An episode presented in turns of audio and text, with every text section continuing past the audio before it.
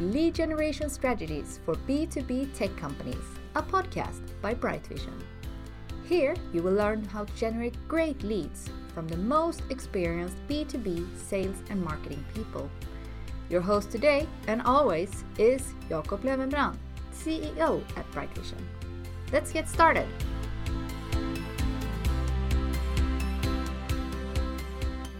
Hello, and welcome to the B2B Lead Gen podcast for tech companies.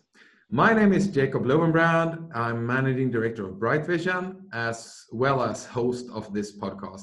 Today, we have a very interesting and special guest with us, Richard Goring, who's Director of Bright Carbon, a specialist presentation e learning agency. And of course, we will discuss the topic how to create compelling presentations. And Richard has helped to write and create thousands of presentations. So we have a really in-depth expert on this. But not only that, he has also coached a lot of teams to present more effectively, have talked on numerous of conferences on these kind of topics. And I'm really glad to have you with us here today on the topic, uh, on the podcast here, Richard. So thank you and uh, welcome to this podcast today. Thank you very much for having me. Yeah. So um, I'm so excited to dive in into all these kind of things I know you're expert in. But before we do that, maybe you can give us a little bit of background on your journey as a marketeer, where you have uh, done before you started and uh, working with uh, Bright Carbon, very similar to Bright Vision, uh, which is a great name for companies, I think. Um, so uh, yeah, and give us a bit of background to Bright Carbon as an agency as well.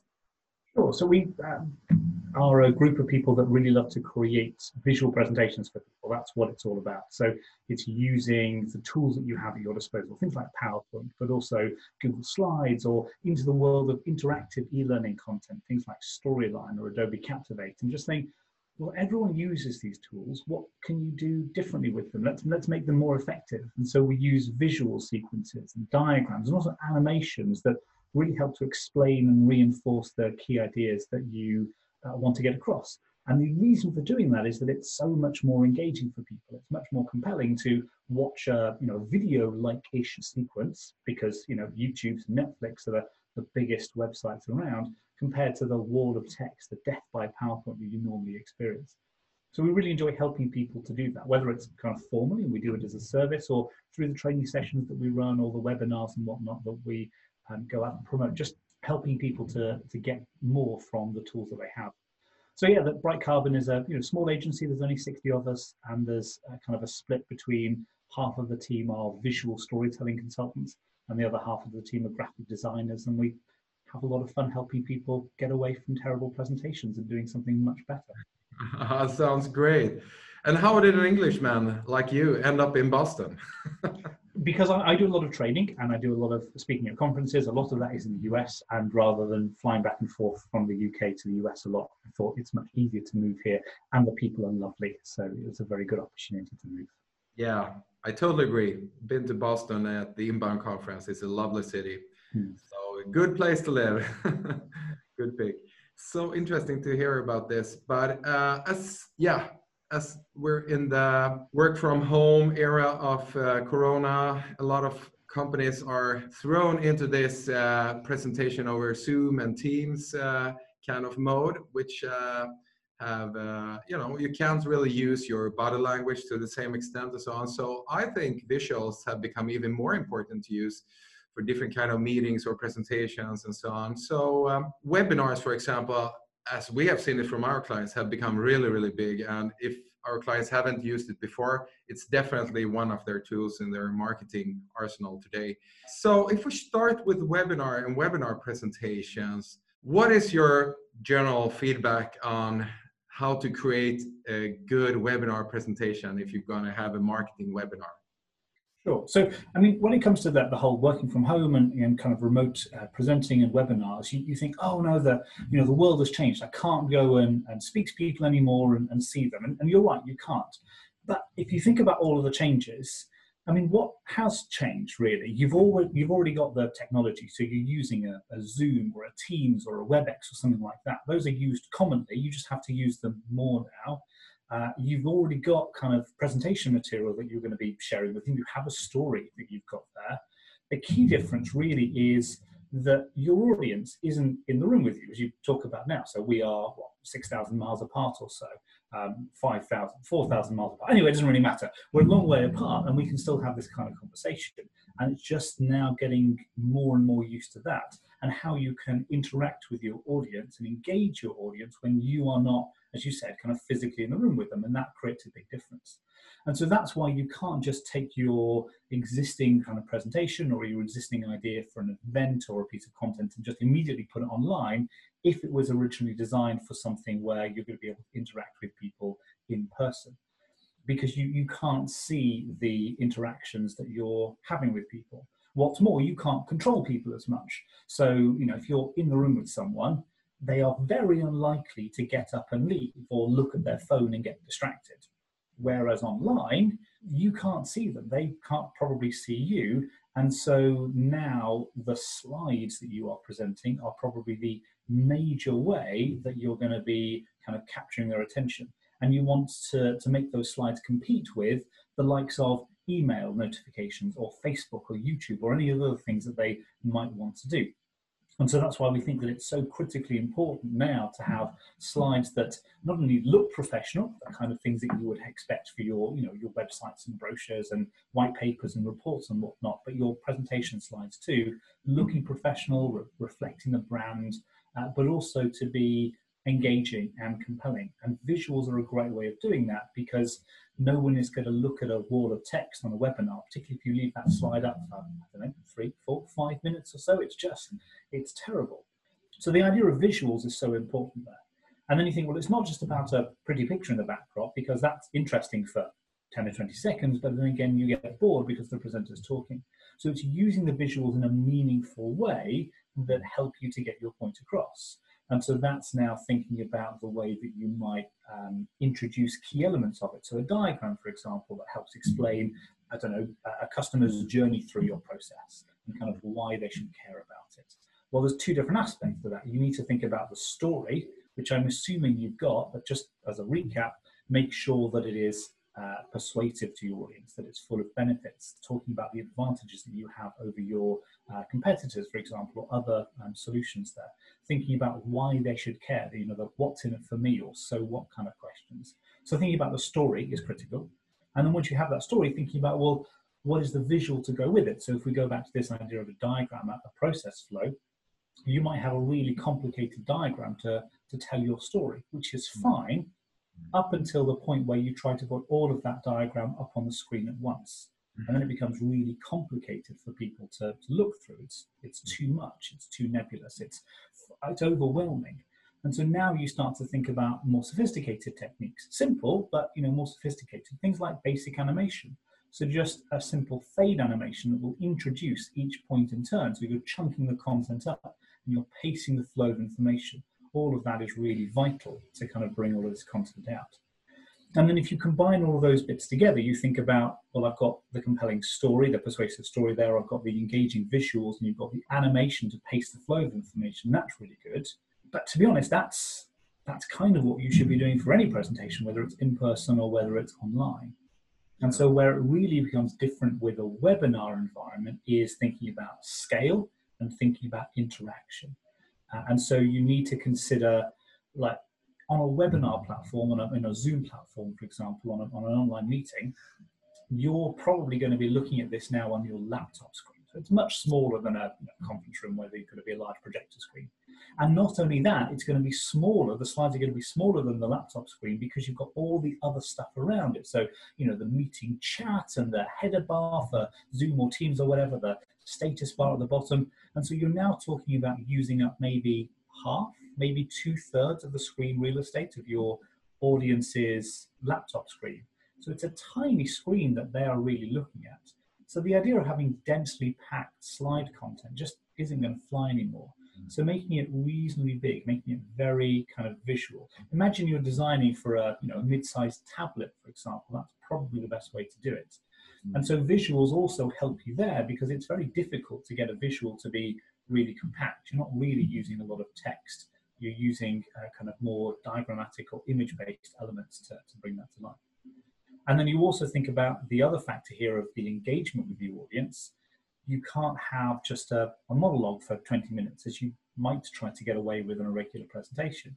You need to think about different ways that you can uh, kind of interact with them. So we often recommend that you chunk your content down. So ideally, and it's very much a guideline, it's not a rule, but ideally think about chunking content up into five to eight minute slots, something like that, because that allows you to talk about a topic in a reasonable amount of detail, but then be able to either change topic if you need to do that, to you know, change it up a bit so that it's engaging people, or do things like ask a question or do a poll if it's a larger group of people, or some other kind of direct interaction, where instead of sitting there passively, your audience is now actively engaged with the content in some way. And so I would hope that those kinds of ideas, the idea of using the, the storytelling, visual sequences, and animations to pace the flow of information, designing for a you know, smaller screen, and then also thinking about those active engagement points would really help to improve the quality and the effectiveness of webinars. That's interesting. And yeah, great tips and ideas there to pick up uh, planning a webinar. One question, very tactical, so that have come up uh, that we discussed ourselves here is should you I mean, the problem is, as you said, uh, the attention span. You have to compete with the notifications, the things that beep in your phone, and so on. You don't, you can't contain them in the room, so to say. uh, so, so should you go for many slides with a high pace, or should you try to interact more? Or what's your what's your take on that? Should you what's the pace you should have in order to move on to the next visual, so to say? So I think when it comes to the idea of the number of slides, it, it's perhaps misleading. You know, you you do a lot of things, and people say, oh, "I don't want more than twenty slides or thirty slides or something," which is fine. But how long does a slide last? You know, you can have a single slide with a single message on it, and it lasts I don't know five, ten seconds, potentially thirty or so. Or you can have a slide with loads of animations with content layered up on top of each other. I have personally although I wouldn't recommend it, but I've created a slide with over 3,000 animations on it. You know, it, it's a really complex sequence, but you can mm-hmm. do that if you want to just using standard PowerPoint. And so you could, if you were really desperate, make an entire slide, or sorry, a single slide last them for an entire 20 or 30 minute presentation. And it's always changing all the time. So mm. I don't want to get too hung up on details or specifics like that, but just thinking about what is the amount of content you need to get across to tell your story is mm. probably the best way of doing it. And again, because you're not there in person with people, you have like a maybe less of a tolerance for unnecessary content. So, mm. as a mm. general rule, it's a good idea anyway, but even more specifically in an online environment, what is the, the least amount of content you can get away with to be able to get your story across? And perhaps, and again, this is a nice way for engagement, you have a core story that might be, I don't know, 5, 10, 15 minutes or so, broken down into a couple of topics, and then mm. ask questions. And even using PowerPoint, you can just have a, a nice slideshow coming up there, and you can say, well, here's all of my content, maybe with a menu structure there's the core. Are there any things that you would like to now know about or any questions that you have? And you can jump into supplementary slides using hyperlink functions or in PowerPoint, there's a new thing called Zoom, which is a nice way to be able to zoom into slides and just navigate through a presentation in an interactive way. And so I think that kind of thing works really nicely, just again as general best practice, but it also allows that active engagement for people to be able to say, well, I'd like to know about this or that. And they, they have to think about the content to answer your question then more specifically, rather than the, the vague, um, I would say that online, because your slides are likely going to be doing a lot of the heavy lifting uh, for a lot of the content, you probably want things to change quite frequently. Now, that could be one new slide or it could be one new animation, but something changing on the screen to keep people interested.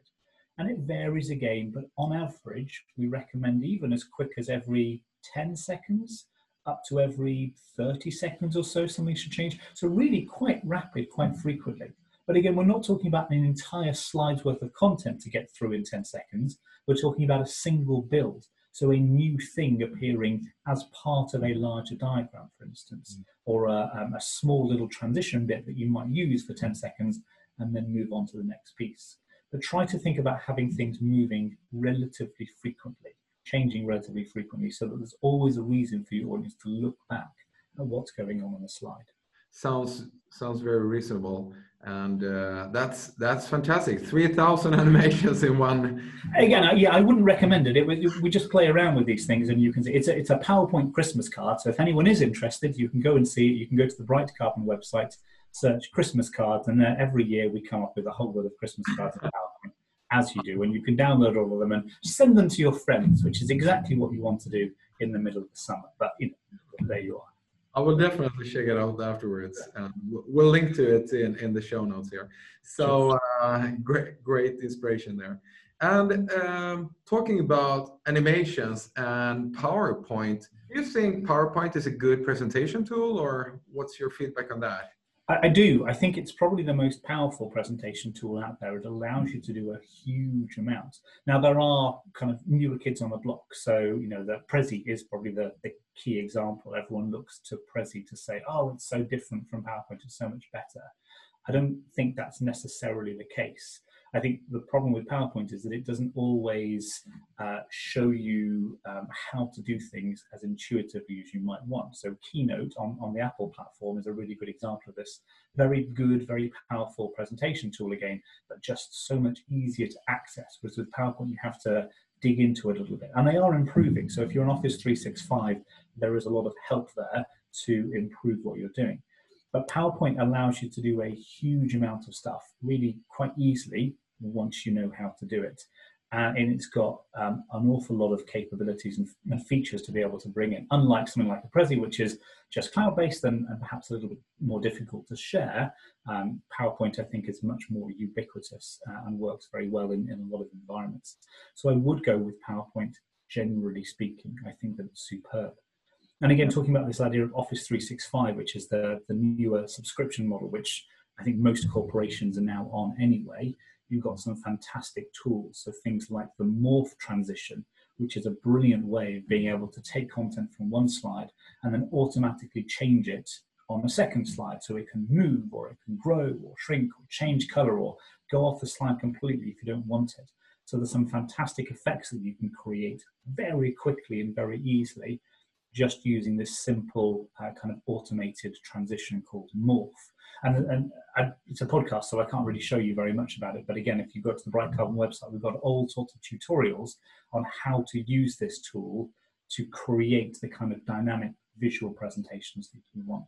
As an aside, if I may, because we're talking about the world of online, there's always the caveat with animations of you need to make sure that your audience can view them. So, whilst I am a big fan of animated content, there are two forms of animation that it's worth noting. One is simply introducing new content, a simple fade animation to pace the flow of information or to highlight key elements as well. So, you know, um, focusing in on something that's important in a complex diagram or chart or sequence, or bringing out a punchline, or showing a trend line, or pacing the flow of information for a complex bit coming up piece by piece. That is vital, and I think you should use it in all types of presentations. And it can be achieved using the animation effect in PowerPoint, or it can be achieved using slide transitions. And you just split your content up over you know, 5, 10, 15 slides, whatever it is, and it's very easy to do. Mm. And that's great because it will work regardless of how you're presenting it. Even on the slowest bandwidth connection, you know, you're doing that every 10 to 30 seconds or so, the system has time to catch up and it's not a problem. When you start to get into the more nuanced, more advanced and sophisticated animations where you've got things like movement or growth or shrinkage or changing color, that kind of stuff, that hmm. relies on the connection speed being quite good. Mm. And you don't want a, a, stuttery, jerky kind of thing going on if people have, you know, poor quality connections. So just bear that in mind.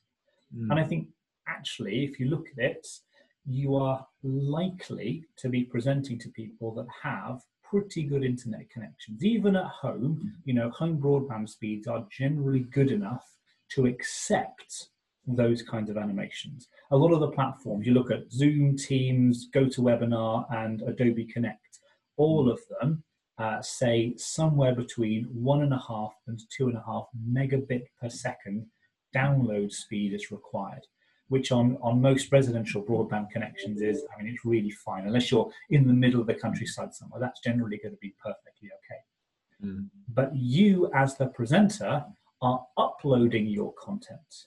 And so it's not only people's ability to view it, you need to be able to share it as well. And you also need a one and a half to two and a half megabit speed connection. Mm. And now it's not the download speed that matters, it's the upload speed that matters. And that can sometimes be problematic. So if you are going to be doing webinar and type stuff, you're going to be doing online meetings, it's really important for you as the presenter to check your internet connection speed. Do you have the bandwidth to be able to upload any kind of animated content, where, it's these kind of sophisticated animations? So do a speed test from the computer you're going to use in the room where you're going to be, because it might be a long distance from your router, for example, and see what that connection speed is. Mm. And of course, there are things that you can do to, to free up bandwidth on your computer, like you know, closing down your your browser tabs, for instance, turning off the webcam. The webcam that you've got on is going to be the biggest consumer of bandwidth, so turning that off is a good idea. And then you might want to consider, well, maybe I just use the simpler forms of animation to build in content. But, but again, I suspect most of the time, if you get rid of any unnecessary processes, so you know, connecting to, to your VPN or to SharePoint or OneDrive or any of these kind of you know, Dropbox, these kind of cloud platforms, pause those for a bit, you should be generally fine. Oh, that's great. That's something that's so easy to forget about. So yeah, yeah great point you got there. I also know that you have a lot of uh, ideas around creating strong sales presentation and proposal uh, presentations, which is a big part for most B2B companies mm-hmm. where we try to win business of different kinds. And, and, you support a lot of companies in, in preparing those important pitch presentations and so on. Uh, can you share some tips and tricks uh, and uh, ideas you have around what to think about if you want to have one of those presentations that are really important where you nail it and, and get through all the important parts of the message. What should you be thinking about and what's important? Sure. To, to, be honest, similar kinds of rules apply. It's just now you've got to think about things a little bit more specifically. So often in a in a pitch environment, you would generally say that you know the the marketeer's job might be done by that point. You you've kind of brought them in, and so now you're thinking about that kind of best and final pitch, the the final thing that's now very specific to them. And in that case, you need to think very specifically about the sales messaging. It's no longer those kind of broad brush uh, kind of benefit statements that you might have on the, the website or your kind of inbound material, for instance. It's now, this is specifically what we can do for you. And so, again, a bit like the online meetings, the, the message that you come across or the message that you deliver is critical to this. And so it's thinking about what are the key reasons why someone should choose this solution as opposed to anything else. And you never forget the, the competitors in that. And we often like to structure those pitch presentations around a, a value proposition. So key messages, you know, three, four, five or so key ideas that are going to uh, differentiate you from any of the other competing solutions out there. And the more you can find out about those competing solutions, the better. You then also think about the structural elements of it and the idea of the uh, the challenger sale. If you've come across that, so um, Adam uh, Adamson and Dixon, I think, were the authors of that. It's a big red bold book. It's really good. So the Challenger Sale is a superb read that I'd recommend for thinking about the way that you can structure a persuasive sales conversation, and particularly for a pitch environment. So thinking about the story, the structure worked really well. And then again, you come onto the, the slide content. You know, how do you present that? The idea of having your salesperson put it together the night before, just kind of pulling a lot of clip art and stuff in, just isn't going to cut it. So thinking about, well, what can you do that's effective? Mm. And a lot of the time you think, well, yeah, I want this pitch to be very specific to the audience, and you absolutely do. But your slides don't always need to be.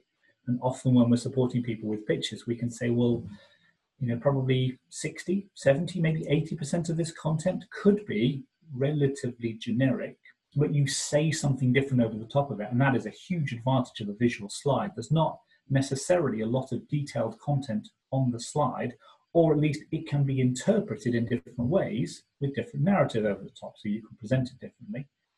And that means that you can probably prepare a lot of your content well ahead of time. So you can come up with the, the professional graphics. You can think about the best visual. You can spend some time on the animations.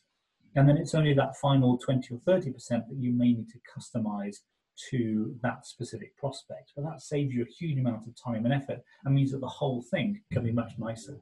And then you have to think about the rules a little bit. So often with pitches, there will be a mm. specific agenda that you have to follow or a specific format, which you probably then have to do. But again, think about ways that you can interact with people. So ask questions often. You know, what do you think of this? What about that? Try to get their, their feedback or buy-in so that maybe you can go to other topics that you might not have considered.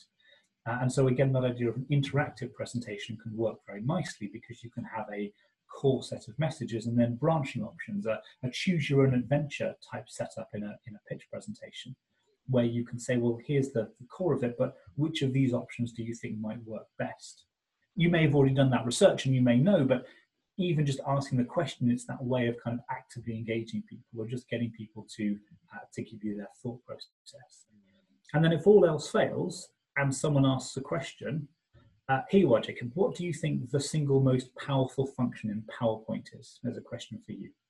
Um, I think it's uh, the most PowerPoint. Um, We've talked about the idea of visuals. We've talked about the idea of animations. We've talked about the idea of yeah. kind of funky transitions. We've talked about the idea of kind of key messages that you can embed in slides. What would you say is the most powerful feature in PowerPoint? I suppose it's some kind of uh, transitioning uh, functionality where you can get it to and it could be yeah yeah. So so that morph transition that i mentioned is really good. It's very powerful. It's superb if you want to create content but it's probably only second. Yeah. think, sorry to put you on the spot there but i think the single most powerful feature in powerpoint is when you're in show mode you press the b key. And do you know what that does? It turns the screen black essentially it shuts the thing off so uh, the, the I think probably the biggest mistake that people make in, in webinars or in pictures or any kind of presentation is they think, I've got a PowerPoint, I've got 30 odd slides, I have to get through all 30 slides. And they rattle through them all, regardless of what your audience thinks. And I think you're better off getting rid of the deck, shutting it off, you know, pressing the B key so it just goes blank screen, and then have a conversation with people. And I'm suggesting that to you as an agency that designs presentations. It's just, hmm. it, it it's useful to a point, but it is a tool to help you have a conversation with people as opposed to the thing that drives it. So also consider that, you know, speak to your presenters, your, your sales folks, your marketeers, and think when you are having a conversation with people, remember that it is a conversation. It is not a PowerPoint deck that you're walking them through. And even more so, you know, back to the online environment and stuff, if you have content, or sorry, if you have a topic that you don't have slide content for, turn off the slides and ideally you know turn on the webcam so that you can have a conversation with people like that. And then when the webcam is no longer necessary when you've got maybe slide content for it turn off the webcams and go back to the slides and show some visuals there that might work. And that also really helps you when you are uh, going back to the idea of chunking your content up into small kind of topics. So you know have five or six minutes worth of slide material and then maybe pause that stop the screen sharing go back onto webcam and maybe have a conversation with people like that or you know do a poll or quiz or something like that there. And then maybe stop the webcam and you bring the slides back up again. So this idea of, of interacting with the people at the other end of the line it's very easy to forget now that we're in this online world where you can't see them um, and think about what is it that's going to be most valuable and most relevant to them in whatever environment you're in, whether that's kind of early stage, kind of inbound marketing through to you know late stage best and final pitches. Always think about that engagement with people. Ah, that's great. Yeah. And talking about engagement, what poll functionality do you recommend for having a webinar? I've tried a few, but I'm not sure which is the best one. So how do you do when you interact or want to do a poll or so?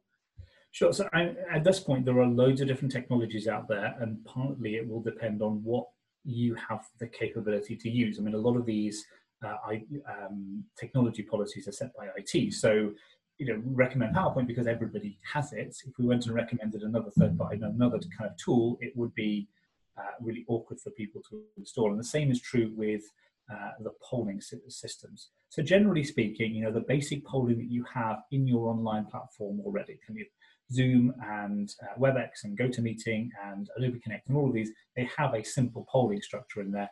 It's generally fine. If you're only going to do one or two polls, and I probably wouldn't be too reliant on polls, so one or two is enough, yeah. then, then they're good enough. There are other options out there that allow you to do things that are a little bit more sophisticated. So you can do um, things with uh, turning technologies is a good one, and UMU, that's U-M-U.